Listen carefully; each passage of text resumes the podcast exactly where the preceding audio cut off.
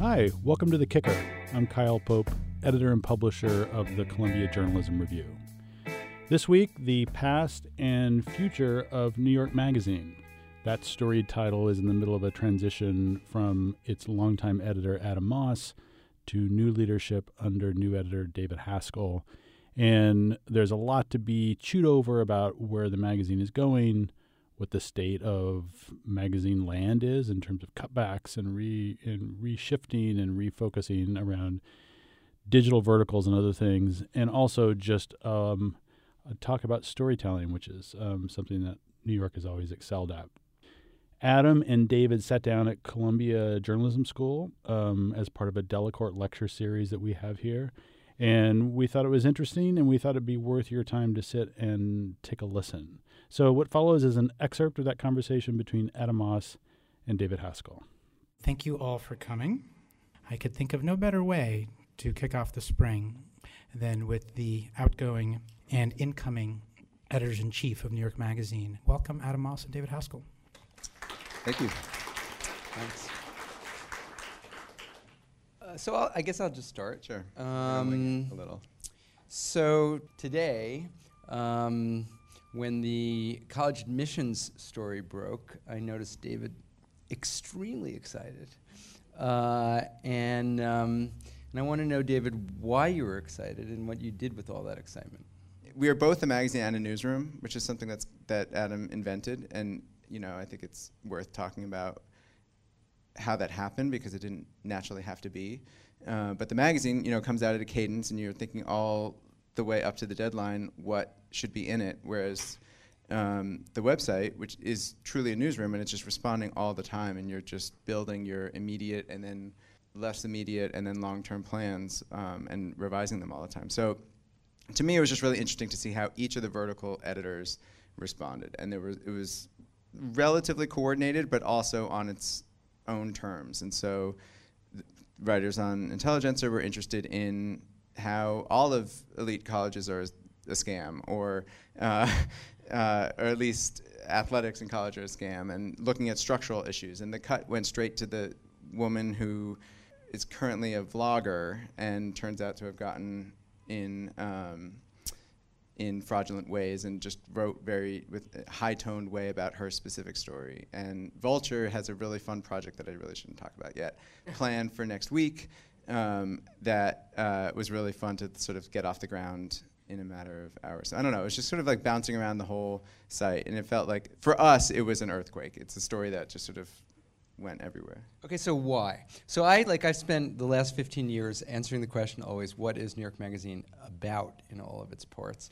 Mm-hmm. And you know, you today identified um, this story as kind of exactly an earthquake, as you just said, or a sort of perfect storm, or whatever cliche you want to use, uh, to identify something that's so exactly us. What is that us? We know our audience very well, and it's inherently pleasurable to read about, with, with such intimate detail because of the court documents, to read about powerful people misusing their power and uh, privilege. It is both structural and personal.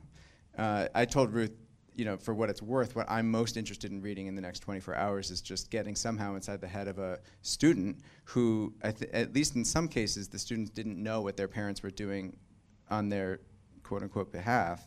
And just the, imagine the, the psychological heartbreak of questioning your fraudulence in a situation, in a very public situation like that. So it's psychologically interesting. Um, there's a bit of Schadenfreude. I don't know. It's one of it's one of the stories that is quintessentially ours. I think you know, um, not to say that we're only about scandal and power and privilege, but when that happens in the world, I think we're particularly skilled at writing about conflict, power, characters, psychologically interesting things, things that feel like they're movies already and hap- happening in real life. Yeah. What do you think? Well, I mean, it's worth noting a little bit of the history of, uh, of New York Magazine, which was um, the sort of key idea that uh, Clay Felker had about this magazine. Well, there, there were sort of two of them. Um, one, that it would not be about the concrete of New York City, um, it would be about the idea of New York, the sort of lens through which New York saw the world. Um, and that really was a in many ways a revolutionary idea. Um, and the, the magazine would be defined by sensibility rather than geography. Uh, and the, the second aspect of it was that the magazine's subject would be power. Um, and that it would, in, uh, it would interrogate power, it would investigate power, it would um, ridicule power, it would, uh, in all ways, what was central to the New York sensibility was a kind of fascination with the way power worked. That's been interpreted very differently over the years by many uh, different editors. I've had one interpretation of it. I'm sure David will have another. Well, can I Um, ask you yeah. i- about your early days? I'm suddenly interested in early days. Sure. You, I remember you describing to me at the time, because we knew each other then, way back then, that you wanted to undertake a restoration. It was really that the magazine that uh, I inherited was very much a product of uh, a kind of tabloid moment in New York City that was very um, vivid. Uh, it was really the era when, like, Page Six um, was actually, uh, in some ways, the defining power center of New York City. That people like uh, Donald Trumps of the world um, viewed their success or failure with how they were um, sort of uh, rendered on page six, and um, and that was, you know, both intoxicating and also toxic. Uh, and I came in feeling very much that that era had, was now, from my own values point of view, thankfully passing, um, and tried to uh, have the same preoccupations, but to reflect a city that was, um, I felt changing. This was the 2004 I came in, uh, so it was just New York City was just coming out of its um, sort of 9/11 recovery. Uh, Bloomberg was mayor.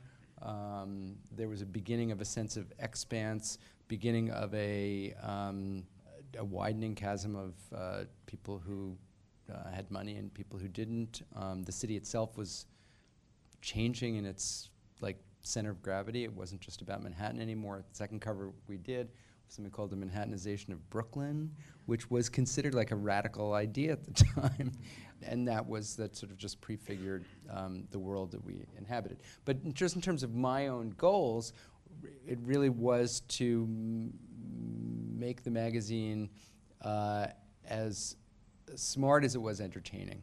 That it was wasn't just enough to be exciting, even though exciting is certainly something that is super important to us. Um, but that I also wanted to make sure that it inhabited it, that it had a kind of sophistication that it had at its very early days, um, and that had a lot to do with uh, what New York City was in 1968. And I felt that even though 2004 was quite different from that period, uh, that's what I wanted to regain. Well, can I ask you about the ideas meeting? I was thinking about Sure. that just now as you were talking Mhm. because, well, we had an ideas meeting this morning as we do every Tuesday, and magazines, I think all all magazines are made in combination, you know, in in partnership with writers and editors. Ours, i- probably more than most, um, pieces begin as ideas pitched by editors and are assigned to writers. Not that the opposite doesn't also happen, but we do a lot of that in the in the um, ideas meeting, which I've just started running. And my question to you is, how do you, and especially in the beginning when you sort of wanted to retrain the staff, Mhm. how do you, how do you give feedback to editors on their ideas? Well, I mean, I'm not necessarily good at that. the feedback thing, the feedback thing is like not really my um, strength, and it, like it definitely was a weakness that I hope you correct. because so basically, I came from a culture. I'm old. Uh, I came up as a magazine editor. Um, Working at Esquire, sort of tail end of the '60s. Well, um, the '60s was long over, but the um, was the tail end of the sort of uh, effect of the '60s.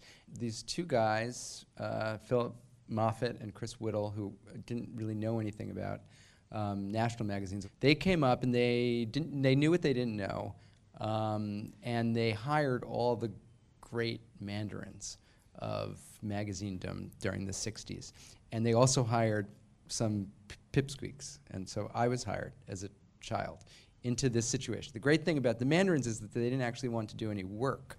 So they sat around pontificating and teaching, and they had us young folk um, do all the work, which was an amazing training. The main training ground uh, was the ideas meeting. The ideas meeting was meant to be a torture session. it was uh, really infrequent when all of the young editors would not leave weeping. Um, it was excruciating, it was horrible, it was so useful um, in sort of sharpening an idea of what a magazine story was because they were blistering and they were just so uh, tough on ideas. And like in, you know, you'd pitch like 30 ideas and one would get approved and you would understand in the end why that one was approved and that, that in that way you um, kind of inherited uh, a set of, of values about what Esquire was supposed to be. My hope at New York was that I didn't have to make people cry, but that they would feel that same kind of pressure um, and that the process of kind of osmotic learning uh, would take place where they would see the ideas that were lifted and that through their own sense of internal competition um, and then their own powers of observation, they were, after all, all journalists, that they would, in fact, over time, morph into sharp magazine editors, which was true, It did work for some, and it didn't it worked it worked less well for others. And over the years, people would come to me and complain. Um, and say that like you know they really want specific feedback. They basically and also they complained that it was too difficult and it was too that the meetings were too taxing and scary. And I was like, this meeting isn't scary.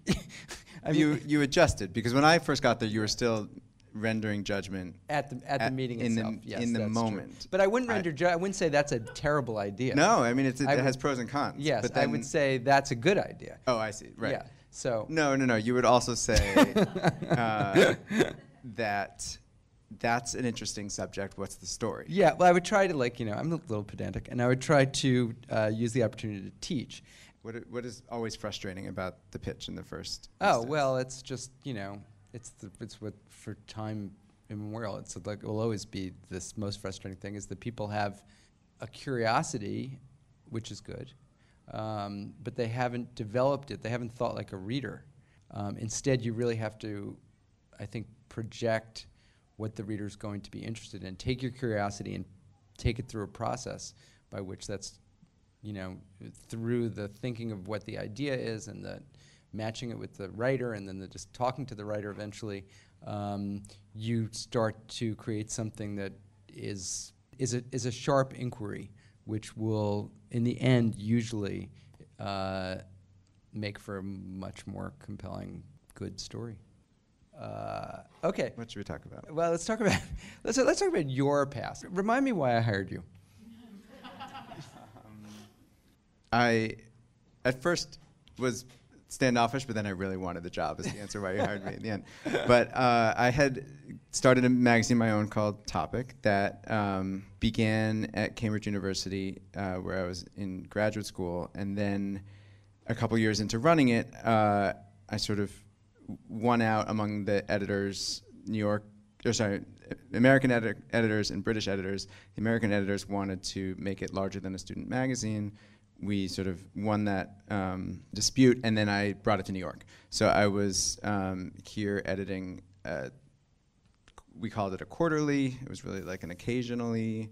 Uh, we I was waiting tables for most of that time, but also doing some um, college admission essay editing on uh, essayedge.com Aha. and uh, really in love with making magazine. Keith was making his magazine at that very moment, and uh, it was I don't know, I like a sort of pre pre blog um, period of um, really I don't know an exci- It was an exciting time for me personally, but also I think in the city at that moment there was um, a, a sense of young editorial ambition and talent, and so. Um, we were introduced. You were at the Times Magazine at the time, Oh, is that right? yeah, and before I brought it to New York, you were at the Times Magazine, and you um, were willing to give me advice about this little quarterly that I had going on, and um, I would come into the city a couple times a year um, from England, and and you would sort of coach me through. And at the beginning, it was really what I had started was a literary journal, and by the time it finally shut itself down kind of quietly in 2007 or 8 it had become a magazine. And I, and I think learning what a magazine is not just a collection of stories but just magazine form was something that I got out of it. I got from our conversations. And at some point uh, when you're at New York Magazine you invited me to do a sort of guest editing of an issue on New York and London you just let me assign so much stuff but really what I decided I wanted was a boss and uh, and to to learn to edit more. You know, to like have your own magazine that was sort of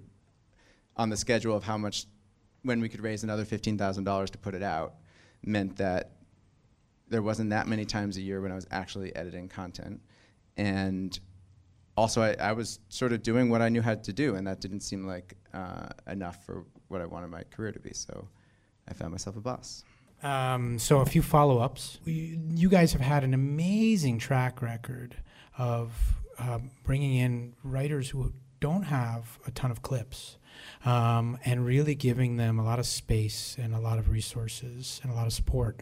Um, so I guess you know w- what are you looking for in a young writer? Maybe we should tag team this. Sure. So, uh, so the first part is. Um, you know, we um, so we have different kinds of writing opportunities all over the place. There's long form writing opportunities in the magazine, and then there are a variety of kinds of things that the um, writing on the internet uh, and and writing what were blogs, and then as I say, eventually publications or sort of quasi like publications. Uh, created opportunities for people who wrote in, with a confident voice. Um, and they didn't necessarily have to have uh, a lot of experience. Um, what they had to have is a, is a sort of voice that you wanted to hear more of, and they had to be smart, they had to be fast. And these were, um, this, this is actually a very difficult thing to do, um, but it doesn't necessarily mean that you have to have had to, a lot of experience for it. So we've tried um, we've tried a lot of people out, and you know it's basically trial by fire, and they have to um, you know write fast and write a lot, or at least really in the in, in, in the heyday of when we were starting to publish a lot of material. Um, and that was a way that writers who were not yet experienced um, could get experience. It's hard writing. I think also, well, just uh, most of my time at the magazine has been editing features, and um, I almost never would read clips from if it, you know, it, I I'm not really that interested in proof that you've done this before. I'm a little bit interested. It's useful some context sometimes, but especially if we're if we're trying a writer out for the first time, uh, which is different than a sort of longer engagement. But if you're really just there's a there's a query for a piece sitting in your inbox, and then there's a bunch of links at the bottom. The links are useful, but the most important thing is to write those five paragraphs or whatever they are uh, with you in them and to make it actually feel like the only person who can tell the story is the person who is telling me the story right now. The, the thing that was more common from younger writers was a less confident email that had more clips and more sort of proof that I could do this, but not enough um, reason to do it. You know. And I think, by the way, that's not just new young writers. people. Yeah. Yeah, I mean, Yeah. it's me to me, and this is like nobody ever listens to me, and I, did, I I tried this for years and years and years, and I couldn't get this to work. But I like every single person, no matter how. I mean, even if Keith came to me, brilliant Keith Gessen, um, you know, I would say like write out what you write me a query, even though I know you're a great writer and I know what your interests are, but the the actual exercise of writing this um, proposal uh, is is one that you will be glad you did in the end, and I'll be glad you did in the beginning. So, um, but you know, it's very hard to get established writers to write these sorts of letters, but they're, they're so important. One thing Mm-hmm. that I w- would add to it is that what what I think we learned, I think what you learned very early on is that uh, obsession is the key to all of these things. Right, that's true. And that you can. It's not just that we chose the right topics, but we figured out a way to meet the reader like five times a day because they're as interested in Mad Men or whatever it was four years before Mad Men. And we did this by like basically going back to this thing like what was what would we hire a writer? What would we hire a writer for mainly populating Vulture or populating Grub Street? And that was a kind of psychotic obsession with the subject. They would just, they'd have to be like crazy. There was a guy who started, um, named Josh Ozersky, who started Grub Street, who was like, um, he was just a meat maniac.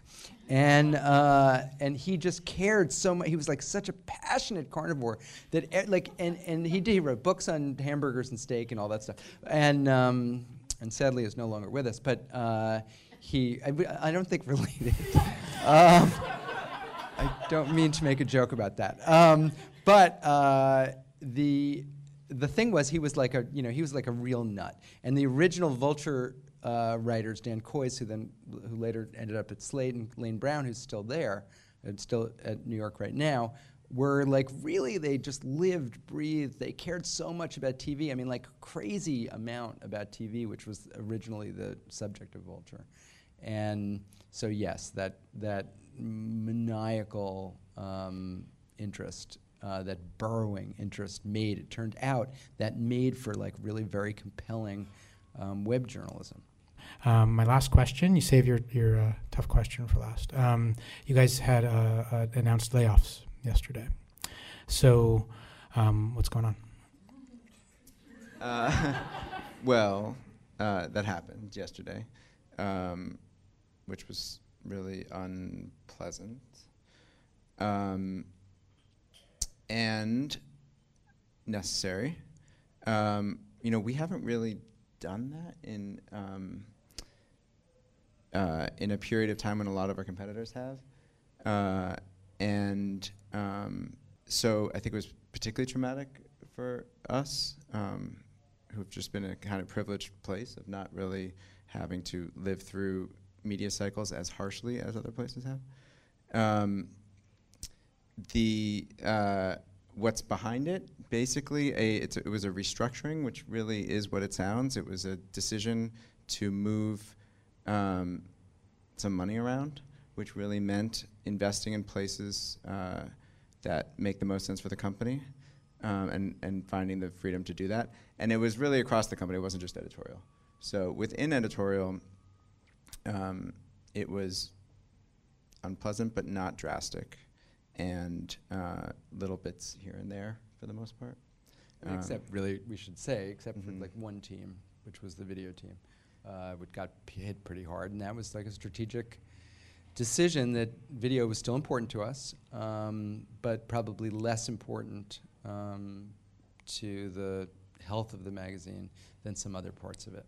Uh, and so it was really, it was, as David said, um, moving money from one department to another. And also, I would just say that for you know those of us who believe that we have the best owners we can possibly ask for, it was important to do what we needed to do to help them continue to own this place independently. So, in that sense, it felt like um, an exercise, a painful exercise, but something that was um, worth it.